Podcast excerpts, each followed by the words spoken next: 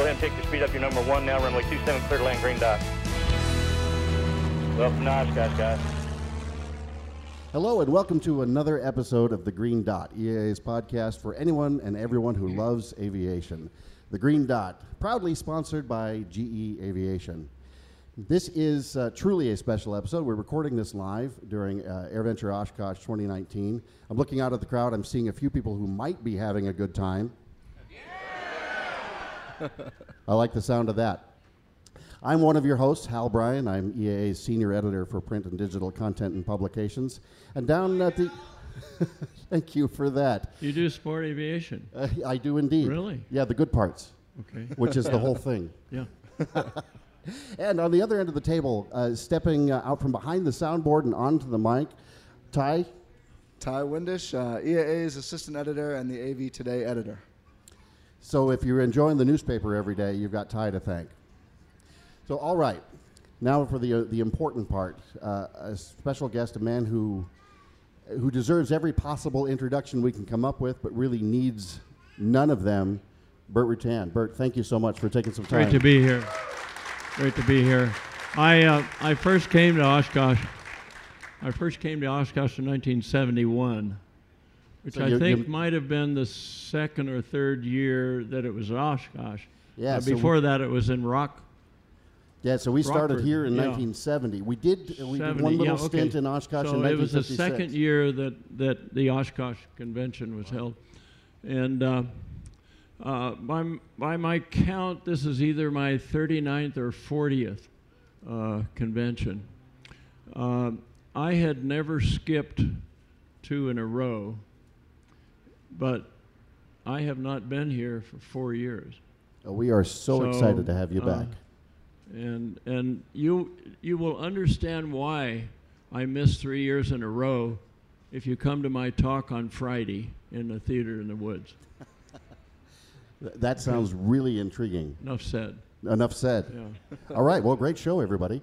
Uh, this is terrific. Um, Bert, I want to I want to jump back just a little bit. Uh, uh, well, actually, a little ways to the the beginning. Do you have a specific sort of first memory of aviation as a little kid? Oh, absolutely. Absolutely. Um, my brother is five years older than me. Right. Okay. And not nearly as good looking.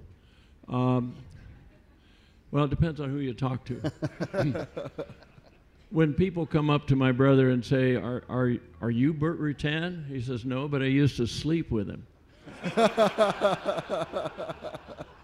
Um, he's, he's five years older, and uh, you know, he did a full Air Force career, and then he worked for me for a while, and uh, he and I are giving a talk jointly tonight at eight o'clock in Theater in the Woods, and it's really rare that we rarely do something together.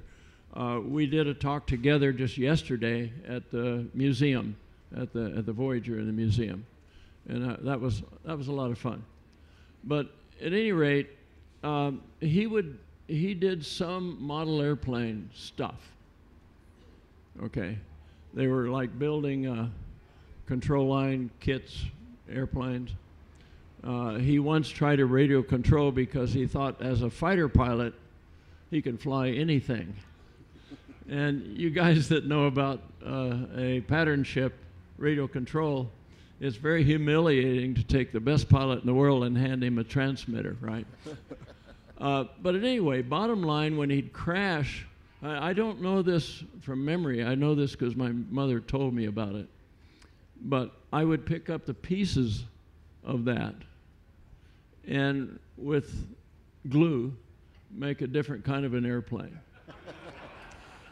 So that's, that's where they told me that it started. Now, I...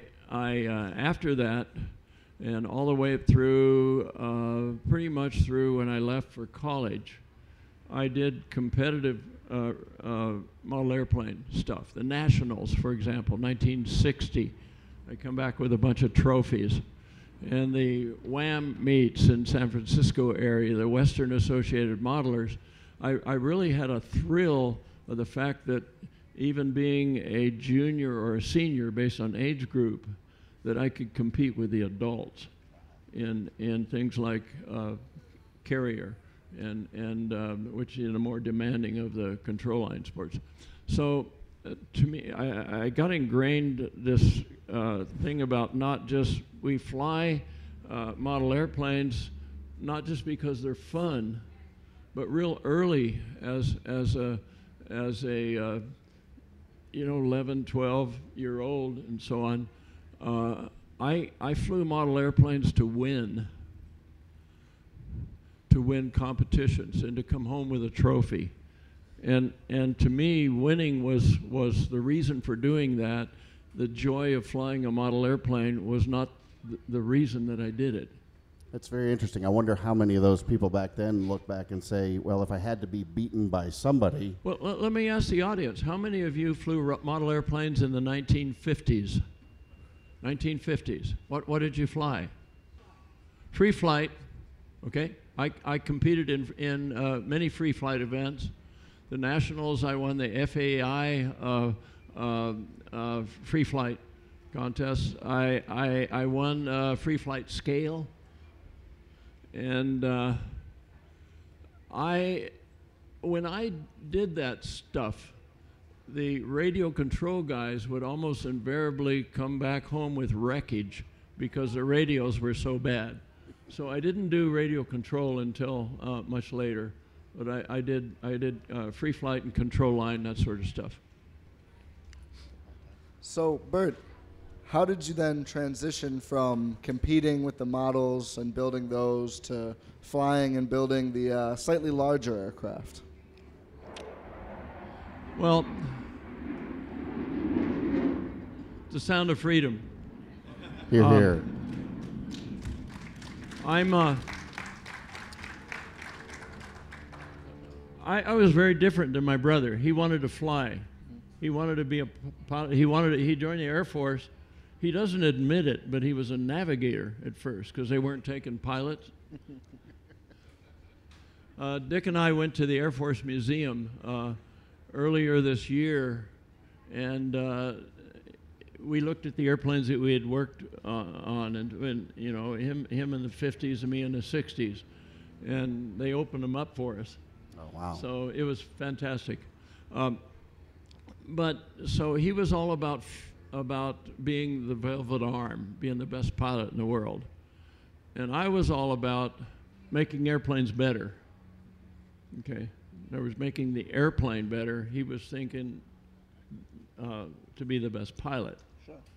I can remember the moment in which I decided that my lifetime career is going to be designing airplanes. I was in my backyard. I was testing.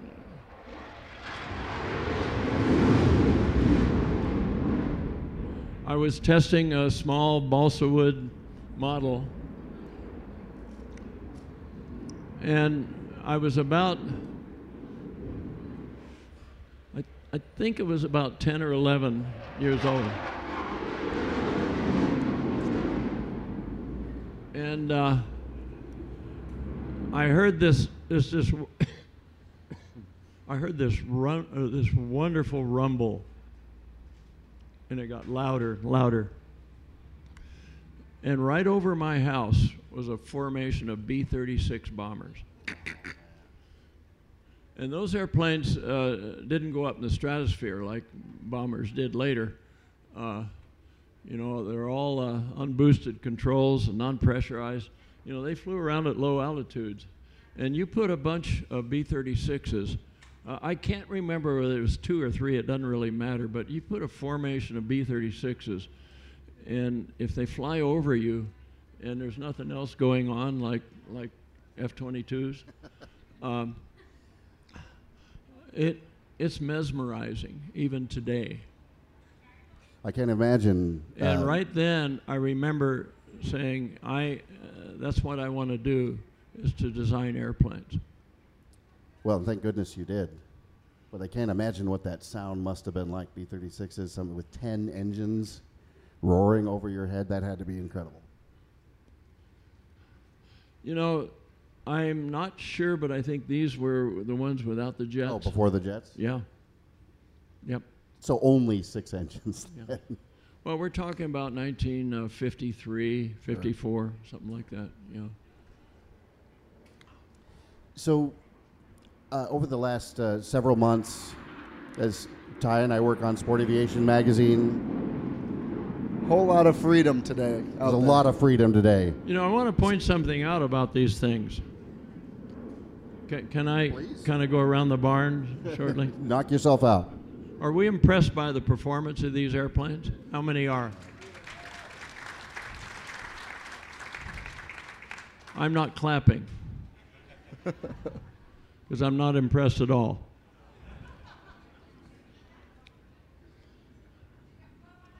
When I came to Edwards Air Force Base in nineteen sixty-five to do flight testing of Air Force airplanes, and I did that because I wanted to learn about airplanes, and the better, best way to learn about them is, is to flight test them.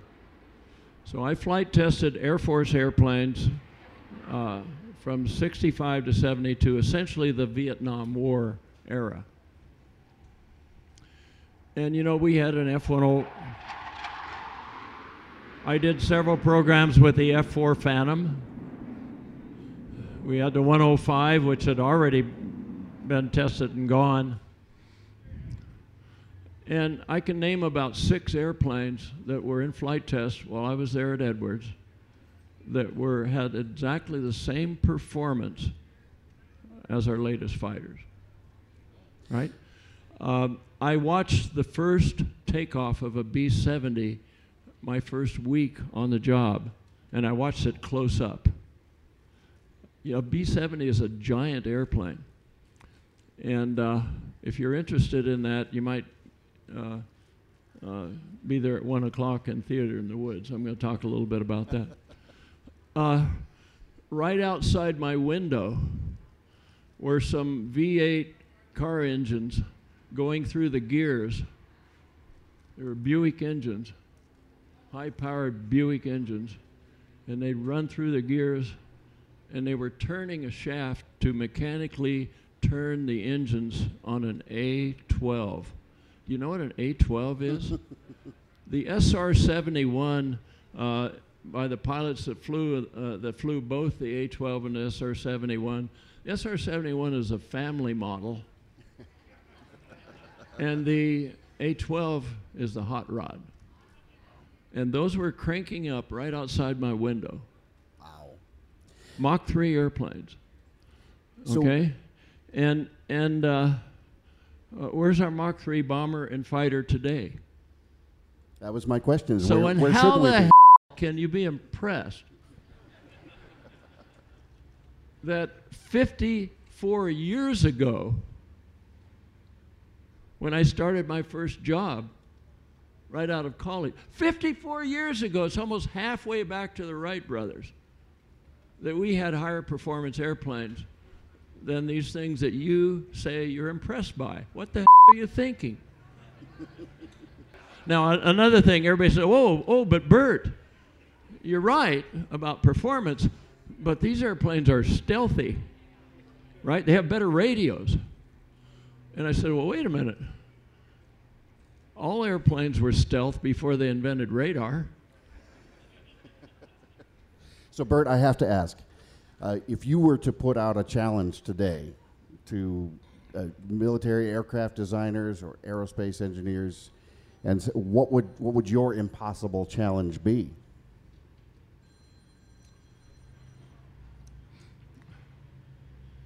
You're saying if I if I was if I was a, a Secretary of Defense, sure, I uh, who who is on good speaking terms with the president? Yes. Let's say what you were would president. I ask for? Let's well, I'll tell you, you what, president. I expected that long before now a military airplane would go in and out of the atmosphere to fight, at least, right? Sure. That's not hard. I did it, I did it with a home-built airplane. It's true. And, and I'll tell you, you will not believe how small of a team I did that with, until after you see my talk at one o'clock in the Theater of the Woods. I'm hoping to fill the house, so, you know.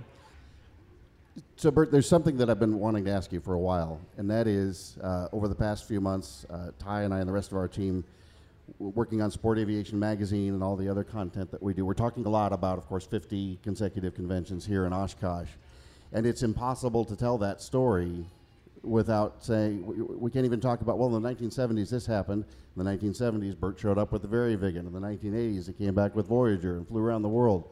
Uh, it's your, your achievements are inextricably tied to the history of what we do here. What I would wonder is, uh, if you'll indulge me for just a minute, if you could go back in time, which if anybody's going to invent a time machine, I have no idea who else might put my money on it. If you go back in time to, to uh, Bert in nineteen seventy-two, seventy-three or so, here at Oshkosh with the VariViggen, if you said, you're going to come back here in thirty years with a spaceship, what do you think young, younger Bert would say? I, I had trouble getting my employees to think that I wasn't smoking something. uh, uh, Here's, here's another thing that, that had helped me to be at Edwards Air Force Base for that seven years. I didn't work the program, but the X B seventy, excuse me, the X fifteen was right in the middle of its ten years of flight test. The X fifteen was launched from a B fifty-two. And on uh, two consecutive flights in nineteen sixty-three, it actually flew above one hundred kilometers. And Joe Walker, who later on ran his F one oh four into a B seventy, but um, there's, there's two flights the X fifteen flew that were legitimate, real space flights, because they flew above sixty-three miles. Uh, after doing a bunch of airplanes, I sorted out ways to do that flight without using in-canal structures, and fourteen hundred pounds per square foot dynamic pressure on it uh, by doing a, a very simple general aviation airplane with a very throaty rocket motor, which I tried to buy at a store, so I had to make my own. And I thought that this was going to be easy. And I think the people around me thought that we probably can't do this, but it'll be fun to try. Um, I, um, one of the biggest problems in that is I had to build my own B fifty-two. And there it is, uh, White Knight pictured on the board right over there under the uh, that airplane's in Paul Allen's museum now, the White Knight. By the way, the engines in that are exactly the same engines that are in that real loud afterburning T thirty-eight that you heard breaking our eardrums yesterday. Same engines. I got them on eBay. um, so that was kind of fun. The most significant thing about my B fifty-two is that airplane has all of the systems that are in the spaceship, except for the rocket motor. The environmental control system is uh, that airplane, which only goes to fifty-three thousand feet or so, has a space-qualified cabin. It's exactly the same as the spaceship cabin. It has, right down to the part number, the same switches and valves and components that are used in a spaceship. And that let me uh, use the, uh, my B fifty-two to test my X fifteen before we flew the X fifteen. That's perfect. Now, now, I'll tell you, looking back at the struggles that Sir Richard Branson is, is doing, having now, with uh, two airplanes that I did not design, and that is the White Knight Two. That's not my design. And the Spaceship Two. I did preliminary concept sketches for those and handed them off to the engineers who should get the credit for designing them, and do.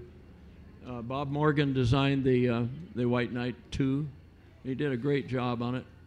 It doesn't look like anything that, that I thought it should look like, and he was right. The Spaceship Two was designed by Jim Tighe, T I G H E. God, that's awful. A, gu a guy leaves and goes to work on electric hovering things, and you forget his name. um, in those days, uh, trying to do those things after Spaceship One, I was intent on not being the designer of the rest of the airplanes. Why is that? I didn't want to leave and say, gee, what scale do now? They don't have any designers. Well, of course they do. Uh, I did the preliminary designs of most of these forty-nine airplanes. I did the detailed designs of about half of them, but, but the press uh, was not giving appropriate credit to the, to the very good designers that worked for me. So I thought it was very important to, to I don't want any airplane to be a Bert Rutan design after two thousand four Spaceship One. Sure. Now, I blew that uh, in the last few months of my retirement because I absolutely was salivating to fly a flying car before I retired. So the, the bipod is, is, is certainly mine. Uh, not just not just design and detail design, but I, I got in the shop and, and, uh, and did a lot of the work building it too, which was cool. But um, uh, the bottom line here, if we look back at it after the Spaceship Two, White Knight Two experience. Every time we turn around, you say, my God, we were either very lucky or very good on Spaceship One.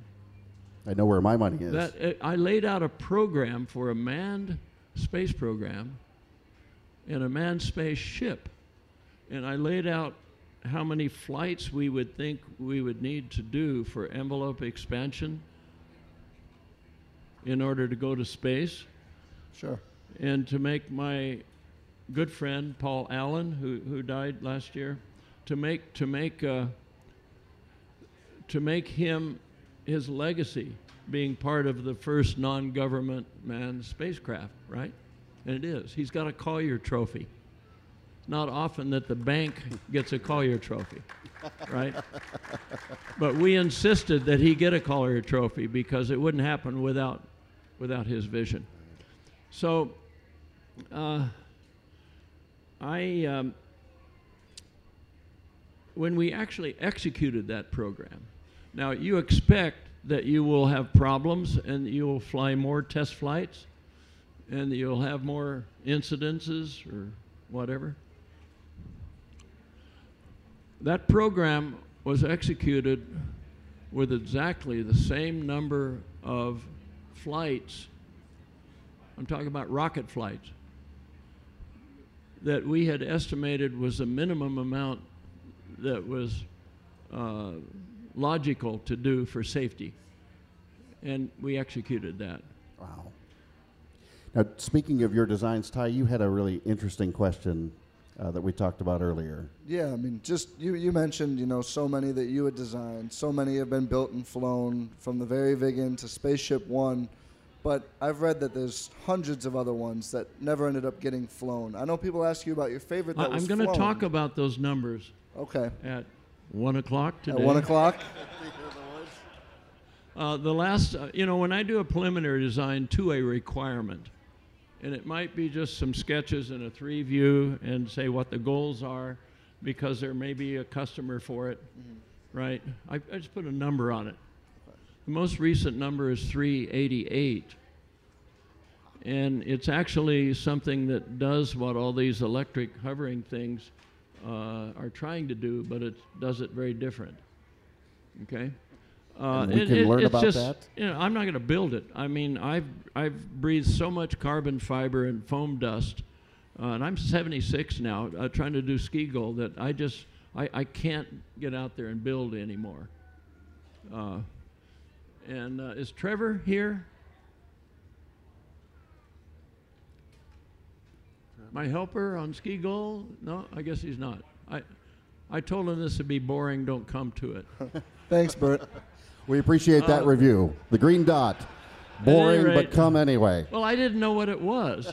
I thought Green Dot was one of these uh, alarmist things or something. You pulled up out there and you said, I am the biggest no, that's fan all of I your knew. show. I, all I knew. We're oh, going to do an interview with you with the, with Greenies. with Greenies. No, that's all I knew. And then we show up wearing blue. Here. Really? Uh, so I apologize for that. I, oh, didn't, no apologies. I didn't know that you were Sport Aviation. Hell, well. I would have I would have shown up early if I'd have known that. Uh, but uh, let's see, where so, was So I? how do you think it's going so far? Uh, it's okay. No, no, I was I was getting to a real fun, important point, and you I forgot what about it was. All of your favorite designs, yeah. uh, oh, most oh, recently the, numbers, the SkiGull. Yeah, okay. The numbers, yeah. Okay. Well, I, I, I showed you. I, I, I I'm going to share with you the, uh, the photographs and the first flight dates of forty-nine airplanes. Um, the the ones that didn't get flown. Yes. Uh, now, first of all, the, the three eighty-eight are all manned research airplanes. I, I'm, I'm not. I don't count drones and, and model airplanes and. So the overall number is higher. I don't count higher. the unmanned stuff. You know, I'm an okay. old school guy that thinks that's worth sacrificing a human. To. Uh, by the way, we never did that. Never, never had a. Never injured a test pilot while I was while I was working at Scaled, and I'm really proud of that. And. Uh, And the reason we didn't is because they were my best friends. And, and I always had all of my people uh, question the safety and never, ever defend it. But, but uh, the other number, uh, excuse me, oh, also, uh, the three eighty-eight does not count uh, things that I uh, am not allowed to talk about. Sure. You know. And uh, the forty-nine manned research airplanes do not account Do, do, or, or just I, the I, public ones. I, bottom line, I'm not supposed to say anything, so I won't. Okay. Sounds good. And when I can, I will. I will write an article for Sport Aviation. I can't, I can't wait to edit that. Uh, yeah. Yeah. We we have a we have a bleep button we can use in print as well. Yeah, so okay. You're free to yeah. go. Uh, I would love to talk about it because the thing the thing that I'm I'm. Uh, equally or even more proud of is what I was able to do for America's national security. Another thing I found that I, I didn't realize, see, I have a twenty-one hour drive from Mojave to Coeur d'Alene, Idaho. And uh, I didn't even look in the rearview mirror at Mojave, driving. And a twenty-one hour drive with your wife, you have a lot of time to talk about things. And one of the things I talked to her about was, well, what did I really do? I'm retired now. I'm done. What did I really do? And what was important? And I came up with something that I thought was really important, and I'd never even thought about it ever before. And that is back there. It, by the way, this was when jobs were really uh, a problem. They, they aren't now, but jobs were a big problem in, in two thousand eleven. Uh, the thing is, back there in Mojave are three hundred twenty employees. And a large percent of them have families. And every one of them pays taxes. Every one of them pays taxes. And when my employees pay taxes, it reduces the burdens on your taxes, your taxes, everybody else's taxes, right? So anyway, that's what I'm proud of. Well, Bert, and now, after I left, uh, that number grew, uh, grew to five hundred fifty people. It's impressive. Yeah. That is amazing. And, and Bert, beyond those, those jobs, and it's, uh, it's inspiring to hear uh, how you look back on that and, and that contribution, but uh, you've also, through your kit designs, you have enabled countless people to fly. You've inspired millions of others to fly, to challenge themselves, to build, to, to push harder. Uh, from from a, a VariViggen to a spaceship in, in thirty years is is staggering. I want to say it, it will be forever unequaled, but we both hope it somebody will equal that one day.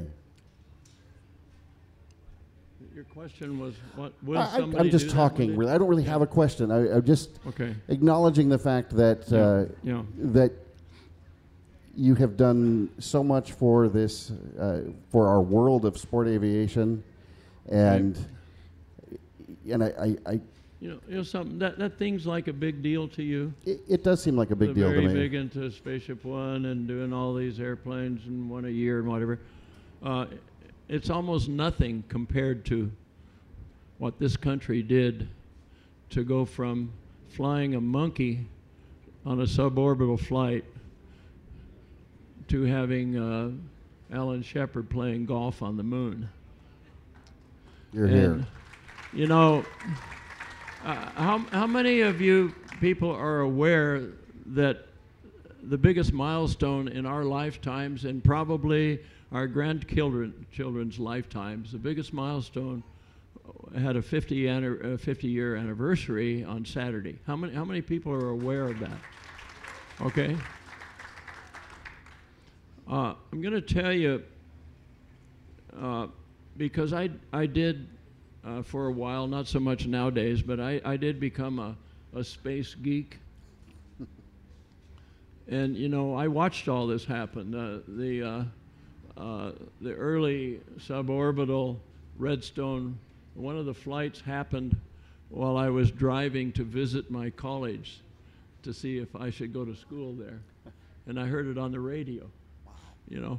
Um, but what, what happened between uh, uh, nineteen sixty-one, where my country was embarrassed by being beat by the Russians, talking about Sputnik and, and, and Yuri Gagarin.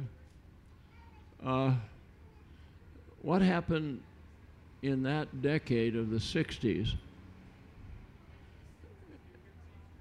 is so unbelievable and so impossible. And you compare it to what happened after that, it's, it's embarrassing. Uh, by the way, that's a subject of my talk on Saturday in the Theater in the Woods. And my talk tonight at eight o'clock, I'm going to give you some uh, impressions of what a very astute writer uh, uh, his observations. Uh, he did, he did five, five hours of video. Uh, you probably haven't seen it. It wasn't on C N N or C B S. It, it, those were boring compared to to this this thing that I'm going to talk about uh, at uh, eight o'clock tonight. Uh, it's hard for me to read that to you without crying. It, it really is hard, and I think you will feel that emotion also when you see.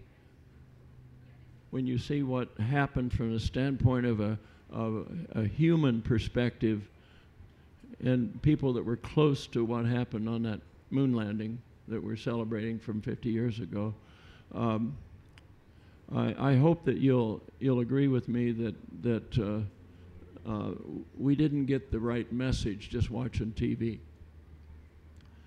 And uh, I, I, I want to share that with you. Uh, Tonight at eight o'clock at the Theater, Theater in the Woods. Yeah, okay. Well, Bert, if this uh, crowd here in our uh, AirVenture Welcome Center is any indication, I'm going to suspect that uh, eight o'clock tonight, Theater in the Woods is going to be packed. Um, I don't know. I, I, hope, I hope folk will, uh, will see that. It's, it's very rare for me to give a public, uh, excuse me, to give a talk uh, and jointly with my brother. Uh, we did it at the Air Force Museum uh, last year, and uh, and it was it was fun to do. Well, excellent. Uh, by the way, we're, he's really mellowed now that he's more than eighty. We, we're getting along really good now. It's true. Hey. Well, well, Bert, we are uh, just about up against the time limit for the. For I, the want, I want to recognize but, Brent but Regan, by the way, who did okay. all the all the uh, systems, the engine installation, propulsion, the the pneumatics, electricals, and so on for SkiGull, and. Uh, He's done a bunch of other things. Uh, he he will be presenting. He will be presenting during my talk on Friday at eleven thirty at Theater in the Woods. So uh, uh, be sure to be there because he's the smartest guy in the world. Really is. Wow, coming from you, it's, that is. This is this is. It, it's it's so wonderful to to be friends with. with people that I thought when I moved up to the backwoods of Idaho, it would be different. But no, there's there's some there's some phenomenal, unbelievable uh, technology going on up there. Well, Bert, uh, we are uh, up against the clock. I know you wanted to keep it short, and we kept you long, so we cannot thank you enough uh, for coming. No, you can sit down for a second, okay. But thank you so much for for taking some time to join us. Uh, people always ask us, you know, what's your favorite episode? And they're, they're all our favorite episodes. But this one's going to stand in my memory for a long, long time. This has been a real privilege. Can we get a round of applause, ladies and gentlemen, for Bert Rutan, the inimitable. Thank you.